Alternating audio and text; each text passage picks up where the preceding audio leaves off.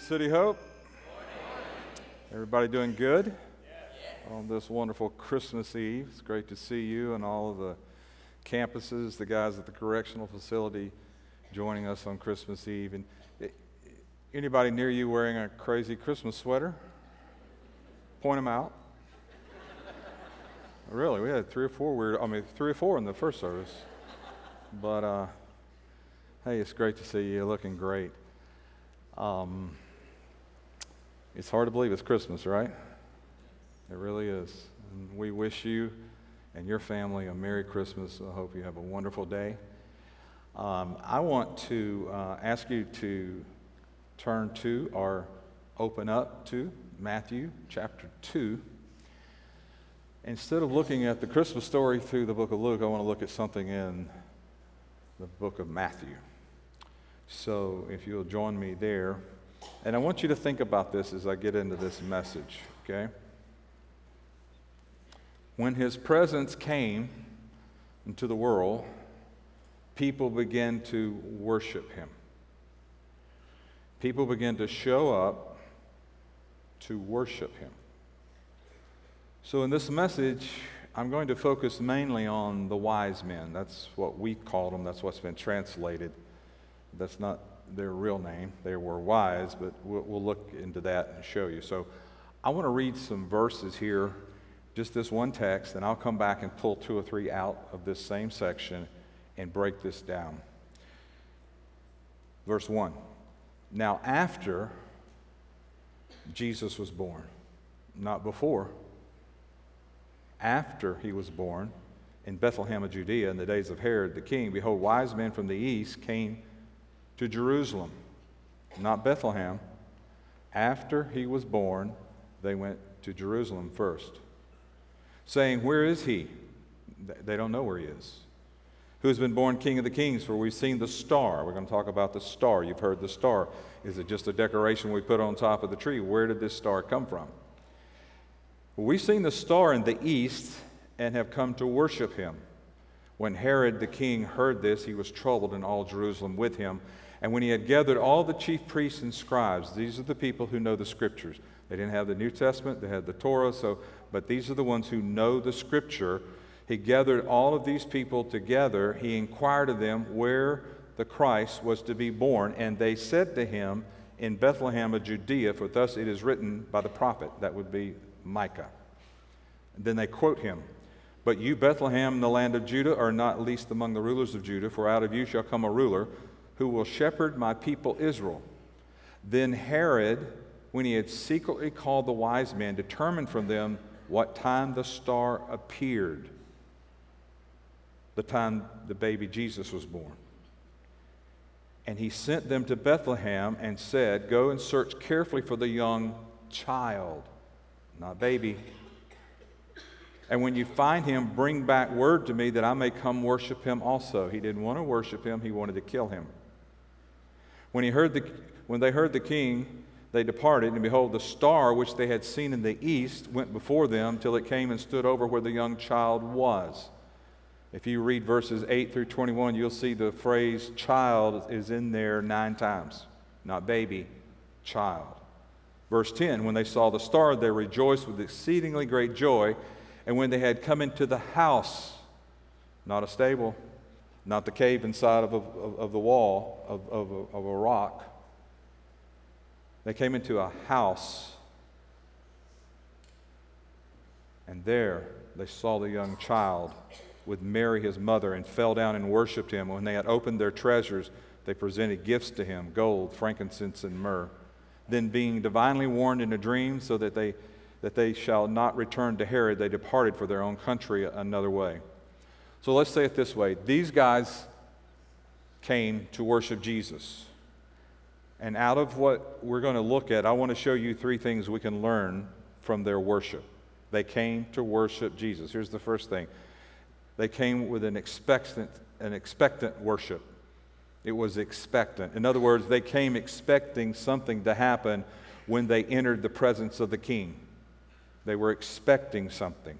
Now, I want to tell you a few things about these wise men that we call them.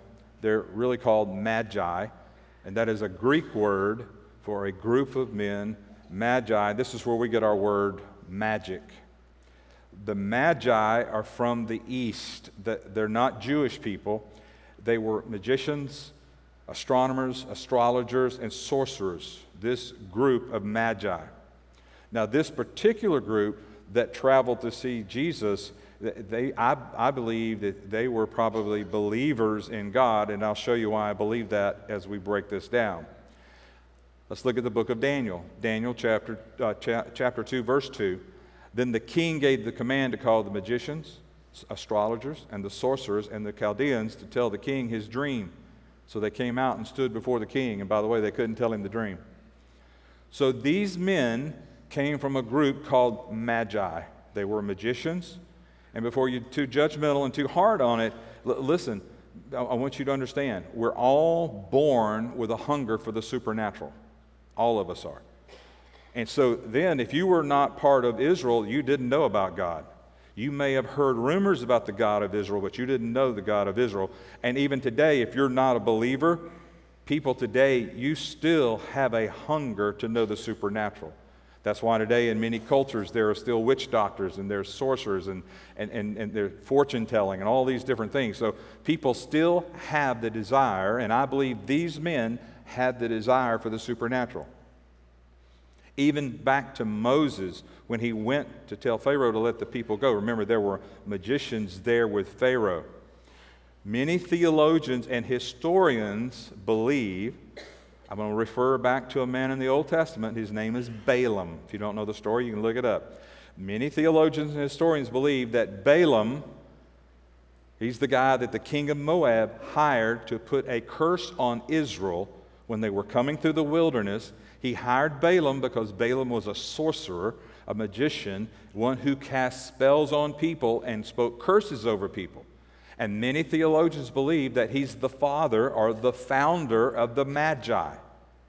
And when he came to cast the curse on Israel, God wouldn't let him do it. Now, here's what a lot of people don't know many don't know that Balaam was actually the first one to prophesy about the star. And, and, and, this is possibly where these Persian magi learned about the star is from Balaam. And I'll show you the scriptures, Numbers 24 17. He said, and, and, and listen, he's, he's, he's speaking prophetically under God's Spirit, and he said, I see him, the Messiah. I see him, but not now. I behold him, but not near. A star shall come out of Jacob, a scepter shall rise out of Israel. So these Persians go back all the way to Balaam. And the first one, because Moab, remember, was, he was conquered by Persia, so when they would go back and they started to study their history, like, like you would study the Bible and history, when they started studying their history and they go back to one of their prophets and probably the founder of their organization, they find he can't curse Israel because of their God. He actually blessed Israel and then he prophesies about this star. I know you remember the story of, of Esther. Well, that was in Persia. And they had taken over and they were going to kill all the Jewish people. And God rescued, through Mordecai and through Esther, God rescued the Jewish people. So when the Persians are studying their history, they realized once again the God of Israel rescued his people. If you remember Daniel, we've read from Daniel, that time period is called the Babylonian captivity, and that was Persia. Those Persians then that we just read were magicians, magi, astrologers. They could not interpret the dream of the king, but a Jewish man could. And that same Jewish man was rescued from a lion's den. And three other Jewish men were rescued from a fiery furnace. So these Persians, reading their history, keeping and understanding, they're seeing a pattern that the God of the Jews rescues his people. And so they go back to the prophecy that a star is going to show where this Messiah is going to come. Now, watch what Daniel does. And you can read it, it's in the book of Daniel. Daniel then prophesies that the Messiah is going to come four, in 483 years. In 483 years later, you say, well, is that when Jesus came? No, he was actually born 453 years. So where's the discrepancy? Well, he began his ministry. How old was Jesus? 30. He was 30. At 30 to 453, 483 years. Here's what the Persians knew they noticed from studying the, the history that the Jewish people began their ministry when they were 30 years old. Joseph was probably 30 when he became the number two man in, under Pharaoh in Egypt. Uh, David was a king for the first time when he was 30 years old over the tribe of, over, over Judah. Many, many believe that Daniel was 30 when he interpreted this dream. Now, now, we don't know that from the Bible, we know that from Jewish historians. So here's what these Persian magi did they go back 30 years, and the planets lined up at that time, and they see the star. And then they travel. And, and listen, they were not on camels. You, you don't have to take them out of your nativity scene. It's okay. It's okay. They were on Persian horses, the finest horses in the world. And there was not three, there was either from 12 to 14 of them. They traveled about a thousand miles, and it took them nine months to travel that distance. They were not at the stable. We, we don't know how long it took them to pack up and get on the road and leave. But we do know that Jesus was probably around 9 to 18 months old when they got there. When Herod determined the timeline, remember what he did? He started killing the baby boys two and under. Why? Because Jesus was a toddler, not a baby when the wise man came. They were not at the stable. It's very clearly, it, you know, they, it said they, they came into a house, not a barn, not a stable. When they came into the house, they saw the young child, not a newborn baby. And, and listen, don't think I'm against nativity scenes. I'm not. I love nativity scenes. I'm not against them personally. I, I, I think we should put one on every government piece of property on, on the planet. I mean, that's just what I believe. and that'd give them something else to focus on instead of all the other stuff. Anyway, here's my point. Listen, I'm setting up a lot of history, I know. It has been passed down for hundreds of years about this Messiah. And these Persian men travel a thousand miles to worship him. So here's my question for you. If they made that much effort to get into his presence, why don't we make just a little effort to get into his presence? See, they knew and they were expectant. You should have an expectance coming up in your heart on Christmas Eve that you're going to enter into his presence on Christmas Eve with his people in his church. Listen, you can enter into his presence every day, and that's good, and you should do that. But there's nothing like coming into his house and entering into the presence of God with his people. There's nothing like that. It is an incredible time. So I want you to understand get, get where I'm going with this. I know you enjoy the messages at City Hope Church, but the message is the icing on the cake. The cake is the presence of God. And if all you want is icing, that's going to give you a sugar high, and you're going to follow a man or a personality and not the Word or Jesus. Do you hear me? We are not a personality driven church. We are a presence driven church, the presence of God. Because listen, when you go after the cake, and I, let's just pretend cake's healthy, isn't it? Most, most of it is. It is today and tomorrow, I know that. Uh, let's pretend it's healthy. If you take in the cake, the icing is just on top of that to help enhance the cake that you're taking in. Are you with me? How many are ready to leave right now and go eat cake? So, expect his presence today. In this service, at the end of this service, expect his presence today. Second thing we've learned is expressive worship. Matthew 2:10, we've already read it, but watch what it said. When they saw the star, they rejoiced with exceedingly great joy. And when they had come into the house, they saw the young child with Mary, his mother, and fell down and worshiped him. Two phrases I want you to look at. They rejoiced with exceedingly great joy. I mean, the Bible could have just said they rejoiced, could have just used the verb they rejoiced, but it adds the word joy. So they rejoiced with joy. But then it adds the word great. And then it adds the word exceedingly. So they rejoiced with exceedingly great joy. What did they do? They expressed their worship. They expressed it. The second phrase is the one I want you to really see is they fell down. This is not the word in the Greek for bow or bend. This is a very uncommon word in the New Testament Greek. It literally means to fall down violently and be shattered. It, it, would be like uh, one of the pictures of this word is a building that actually collapses. You can get the image. You've probably seen the buildings where they implode. They put the dynamite around, they implode, and it falls in. And remember, the word dynamite, by the way, comes from a Greek word dynamo, and that refers to the power of the Holy Spirit, and that's probably how they brought down the walls of Jericho. They just packed it with dynamo by the power of the Holy Spirit, and the walls fell down and shattered. And that's got nothing to do with Christmas, but it's like, man, that, that's got to be what happened.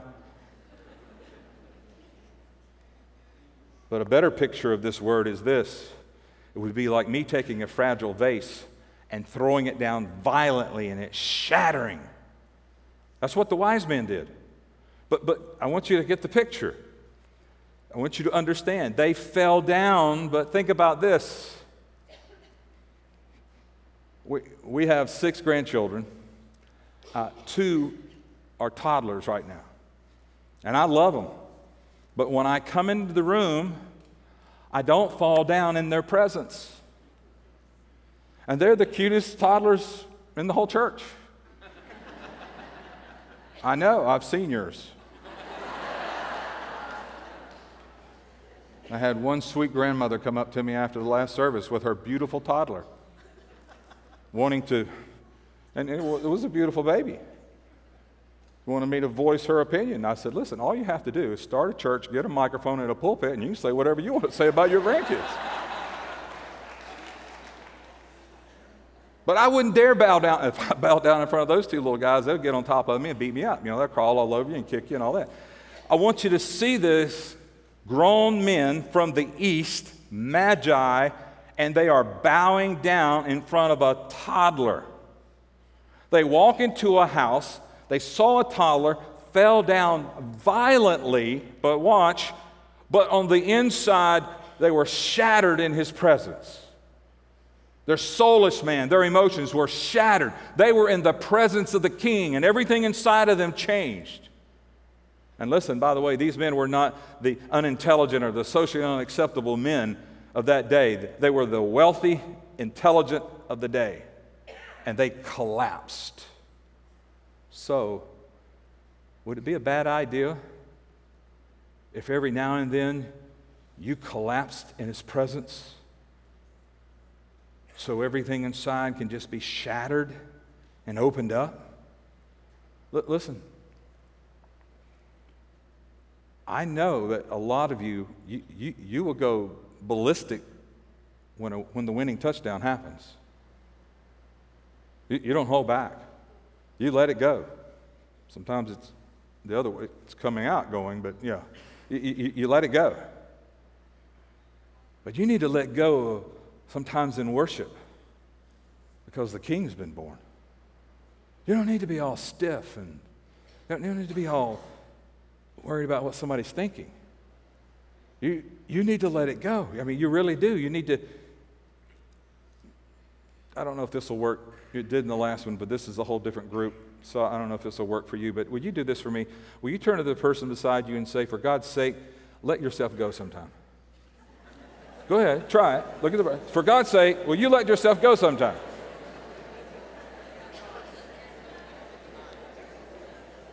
See how you loosened up? Listen, for the sake of God, the God of the universe, they fell down and they worshiped Jesus. And do you understand that one day every person, every billionaire, every atheist, every college professor, every actor, every politician is going to fall down in his presence and declare him Lord of Lord, Lord of Lords?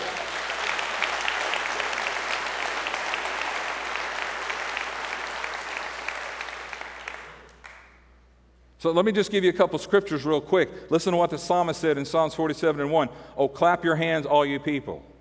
Shout to the Lord with the voice of triumph. I think you do that at ball games, but it's okay in here. Psalms 95 and 1. Oh, come, let us sing to the Lord. Let us shout joyfully to the rock of our salvation. Verse 6. Oh, come, let us worship and bow down. Let us kneel before the Lord our Master.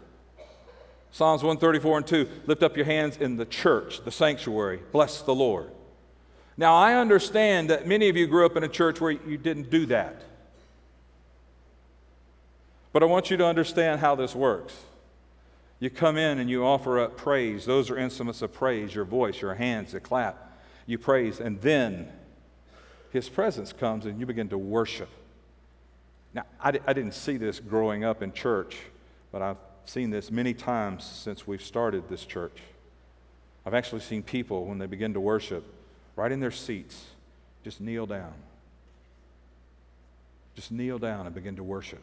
And here's what I thought when I first saw that I thought, wow, th- th- these people are expressively sincere about their worship of the King. Are you sincere and expressive with your worship of Jesus? Are you just trying to hurry up and get through the songs to get to the icing? When you listen, when you're sincere and express your worship, your life will never be the same. The only thing that can change your life more dramatically than worship is salvation, because salvation is what brings that spirit man alive. When the spirit man's alive, now worship is what brings the Spirit of God to touch the spirit of man so that man can change and grow and mature. You can, in the presence of God, in a second, He can do more inside of you, but it comes through an act of worship. It doesn't come through just listening or reading. It comes through an act of worship, whether you bend or whether you stand or whether you, whatever you do, you cry out and you express your love and your gratitude to the King that came to the earth to save our, save our souls. Right? Here's the third thing we're going to learn extravagant worship. We've already read it, but verse 11 said this And when they had come into the house, they saw the young child with Mary, his mother, and fell down and worshiped him. And when they had opened their treasures, they presented gifts to him gold, frankincense, and myrrh. You, need to know that these gifts had prophetic significance. But the Magi didn't know about it, probably. And I, will tell you in a moment why they offered these three gifts. They didn't offer these because of the prophetic significance, and I'll show you why. So let me, let me show you what the, the significance. Gold represents royalty. Frankincense represents divinity. Frankincense, when you, frank, you pray unto God, your prayers go up like incense to God. And myrrh represents humanity. So this was his humanity, his divinity, and his royalty, and that was represented prophetically. Now, it's very simple why the Persians brought these three gifts. These were the three best resources that Persia had to offer. They were known, they were famous for having these three resources of gold, frankincense, and myrrh. So here's my point they brought their best. Do you bring your best when you come to worship? Do you bring your best? And I have to admit, there are many times I, I haven't brought my best. I'm thinking about something else. I'm distracted. I even go through the songs and singing out of my mouth, but my mind is doing something else. You know, even in quiet times, eh, they're, they're, it's just not my best. They brought their best. And then, watch, they brought their best. Then the scripture says they opened their treasures. In those days, when they traveled, they, they, they didn't have traveler's checks and they didn't have banks and ATMs and debit. They didn't have any of that, okay? So they had to bring enough funds in case some unforeseen something happened they couldn't get home. So, if they're going to take enough funds to travel for nine months, then they're going to carry enough funds to travel back nine months. But most of them would carry three times the amount needed. You never knew. You might get stuck in a famine. So, you know, they, they may have carried 24 months of resource or 36 months of resource. So let's just say they're carrying about 36 months of gold with them. That was their treasury. And it says they opened their treasury. This is how I see it in my mind. This is not what the scripture says, but I'll take the liberty just to see what I see it in my mind. I see them standing there looking at the king, Jesus. And something so glorious was going on from this toddler that this one man said to his servant traveling with him, Open the treasury.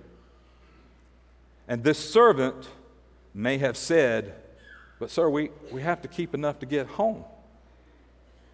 And I think he would have said, being from South Alabama, I would have thought he would have said, Shut up and get the gold. Now, I know that offends you because some of the people don't say shut up, but I'm just telling you, I think he probably said shut up and get the gold and get all of it. I think that's the way we should worship. Sometimes that's the only way you can worship, is to tell your flesh, shut up, I'm giving it all. Shut up, I'm going to sing with my whole heart. Shut up, I'm going to express my gratitude and my thanks to my King. When you, you, you see, li- listen,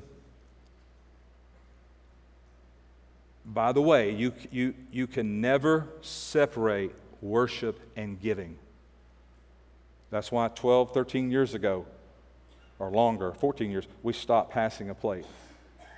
Because giving is an act of worship. You cannot separate them. And, and, and if you look in the scriptures, you look, when you find people in scripture that worshiped, they automatically gave. They first gave offerings, and then they would give sacrificially. They would give tithes, and then they would give above the tithes. And if you want to go to a new level in your worship, go to a new level in your giving. They gave. That's what these guys did. Now, let me close it with this. Watch. These guys, remember, came to Jerusalem and said, Where is he born the King of Jews? They figured he'd be in Jerusalem, the capital. And they they had to get to the Bible to find out that, oh, no, no, no, he's in Bethlehem, five miles south. They didn't know where he was. So watch this. We read it in verse 12 as a phrase, and it starts with the word then. The word then means after they worshiped. Listen to it. Then, after they worshiped, being divinely warned in a dream by God, that they should not return to Herod, they departed to their own country a different way. So, so look at me. Look at me. P- please don't forget this. Please do not forget this. If you, if you don't get anything, get this. Do not forget this. Before they worshiped, before they entered Jesus' presence, they had to go to people to find out what the Bible says. They had to depend on someone else to tell them what the word says. But after they entered his presence and they worshiped him, God spoke to them directly. Listen, that's incredibly amazing. That is the most powerful thing. Yes, we have a living king who's at the right hand of the Father, but when we come into his presence and worship him, Daily, He gives us direction. Daily, He gives us insight. There's nothing wrong with reading and studying, but I know where the source is. And listen, if you're not a worshiper, you will always have to depend on somebody else. What does this mean? What does that mean? That's why we have so many uh, denominations scattered off on one little tangent of Scripture taken out of context. That's why you have people chasing all over the place. But why? Because they're following what this one said or that one said, and they don't know and have not allowed the Spirit of God to confirm what God said. Do you understand what I'm saying? It's that important. Once you get into the habit of entering God's presence on a regular basis, God will speak to you on a regular basis. And listen to me, it may not be about a star, it may be about a job you should take, it may be about direction on your, with your children or your teenagers, it, it may be just insight for that day. But, but God, the living God of the universe, can speak to us when we honor and worship the King and we come into his presence and we're expressive and we expect to hear and we're extravagant, things in our life change. I want us to do that here. I, I, I want us to do that now. So here's what we're going to do.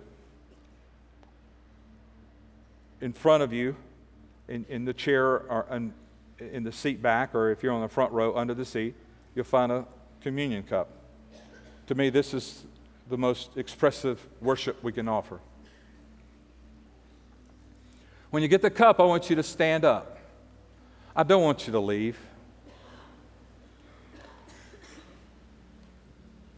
The guys at the door have been told if you leave to take you down.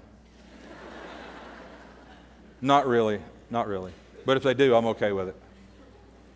This is the most important part of the service. It's like the five, last five minutes of a movie. You get up and leave. So here's what we're going to do we're going to enter into a time of worship. See, you're already opening the cups. I didn't even tell you to open the cups. You're so aggressive. you just, you just can't wait. That's okay, I'm kidding. Here's what we're going to do together we're going to worship by song. And then we're going to stop, and I'm going to lead you through communion. And then we're going to worship through song. And a campus pastor will dismiss you. Okay? Are we all good on that? So we're not leaving. We're going to worship. You ready? Let's sing. You'll know this song.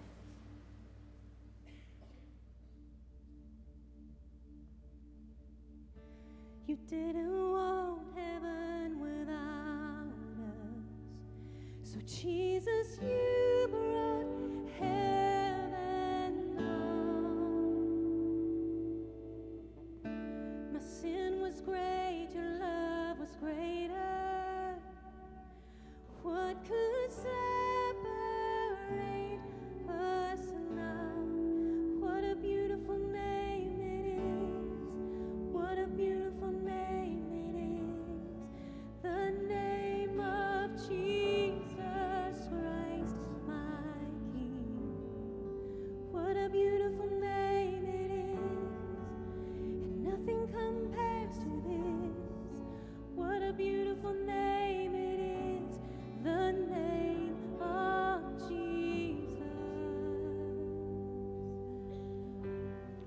you to take that wafer and I want you to break it in half.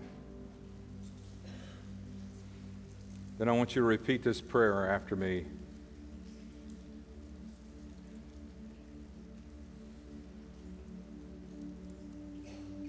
I'm waiting. It's okay. Those things are hard to get open sometimes.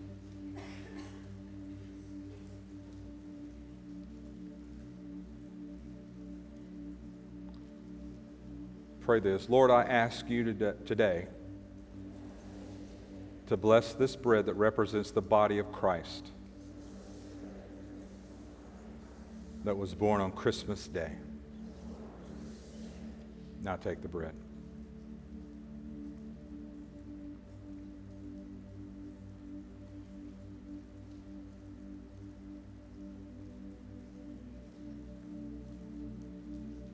Now pull the next layer off for the cup.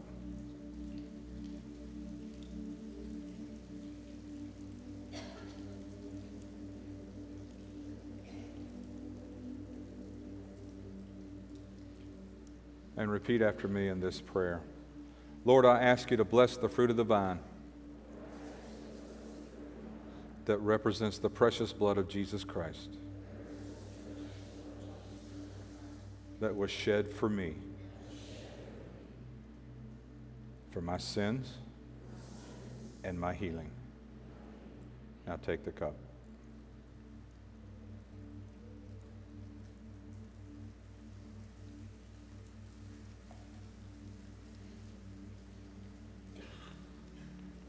Lord, we ask you to receive this act of worship. We ask you to bring strength and health to us spiritually, emotionally, physically because of this new covenant that was sealed through the sufferings of Jesus Christ. But that could not have happened had he not come to this earth as a human being. And Jesus, as we enter into a time of worship now, we thank you for your love, your peace, and your joy that will follow us throughout this season and into the new season that's to come. In Christ's name, amen. Now, here's what I want you to do we're going to sing that song again, and I want you to worship. I want you to be expressive. I want you to be loud. If you want to kneel, you can kneel. But I want us to take what we've received from His Word, and I want us to worship. Normally on Christmas Day, we lead you through Uh, a live stream of communion in your home from my home.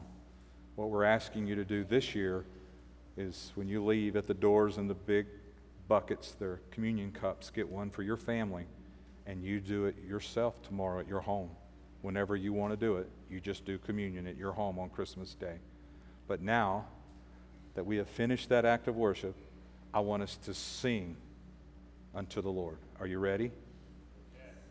Two people are ready. I know all the campuses, I could hear them, they're all ready, but Malva's a little slow. Uh, are you ready to worship? Let's worship.